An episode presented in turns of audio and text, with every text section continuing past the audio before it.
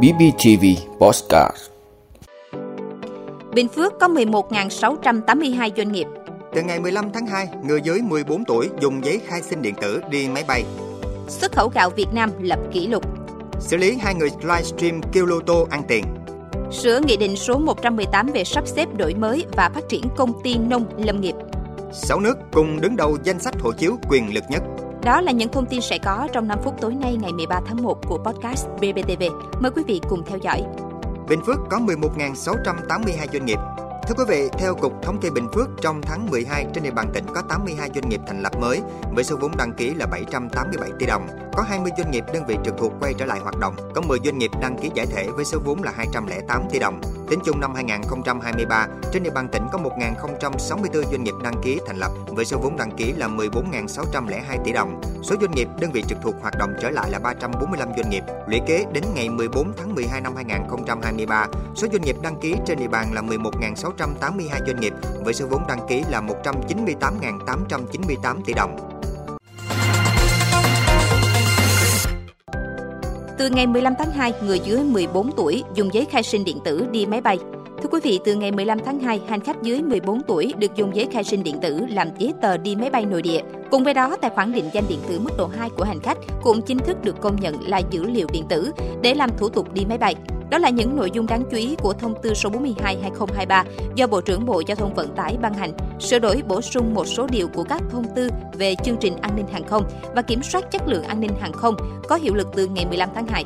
Một điểm mới khác là cho phép hành khách mang quốc tịch Việt Nam từ đủ 14 tuổi đến trên 14 tuổi, không quá 20 ngày, có thể sử dụng các loại giấy tờ đi máy bay nội địa như đối với hành khách chưa đủ 14 tuổi.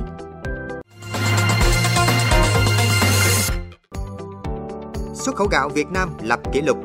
Thưa quý vị, Thống kê từ Tổng cục Hải quan cho thấy tháng cuối cùng của năm 2023, xuất khẩu gạo cả nước đạt 492.387 tấn với trị giá đạt gần 339 triệu đô la Mỹ, giảm lần lượt 18% về lượng và hơn 15% về giá trị so với tháng trước đó. Kết quả nêu trên giúp đưa tổng khối lượng gạo xuất khẩu năm 2023 của Việt Nam đạt 8,131 triệu tấn với trị giá đạt gần 4,7 tỷ đô la Mỹ, tăng lên 14% về lượng và hơn 35% về giá trị so với cùng kỳ năm ngoái.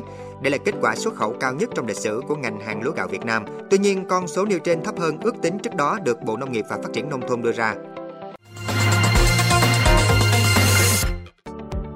Xử lý hai người livestream kêu lô tô ăn tiền.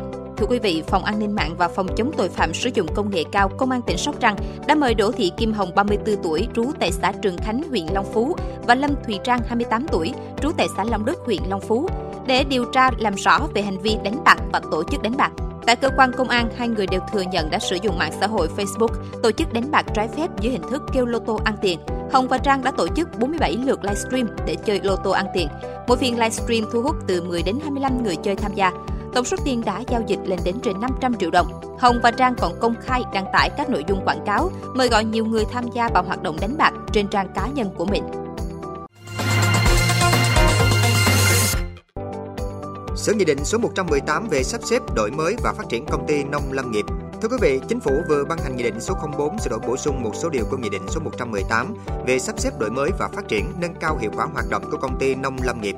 Theo Nghị định 04, hình thức chuyển đổi là bán một phần vốn nhà nước hiện có tại công ty trách nhiệm hữu hạn một thành viên do nhà nước nắm giữ 100% vốn điều lệ cho nhà đầu tư và chuyển thành công ty trách nhiệm hữu hạn hai thành viên trở lên theo quy định tại khoản 2 điều 33 Nghị định số 23 ngày 5 tháng 4 năm 2022 của Chính phủ về thành lập xếp xếp lại, chuyển đổi sở hữu, chuyển giao quyền đại diện chủ sở hữu tại doanh nghiệp do nhà nước nắm giữ 100% vốn điều lệ.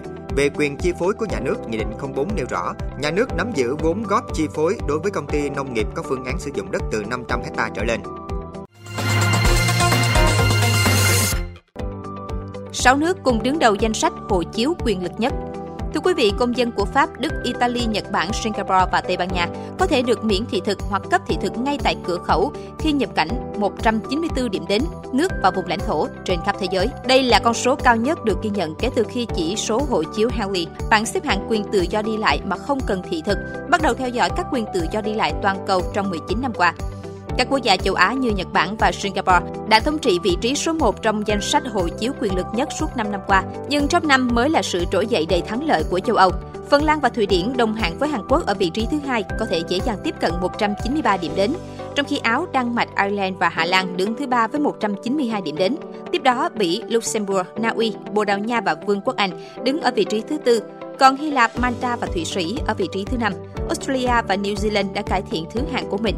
Hiện hai quốc gia này đứng ở vị trí thứ sáu cùng với Séc và Ba Lan. Trong khi đó, Mỹ, Canada và Hungary đồng hạng ở vị trí thứ bảy, được miễn thị thực tới 188 điểm đến.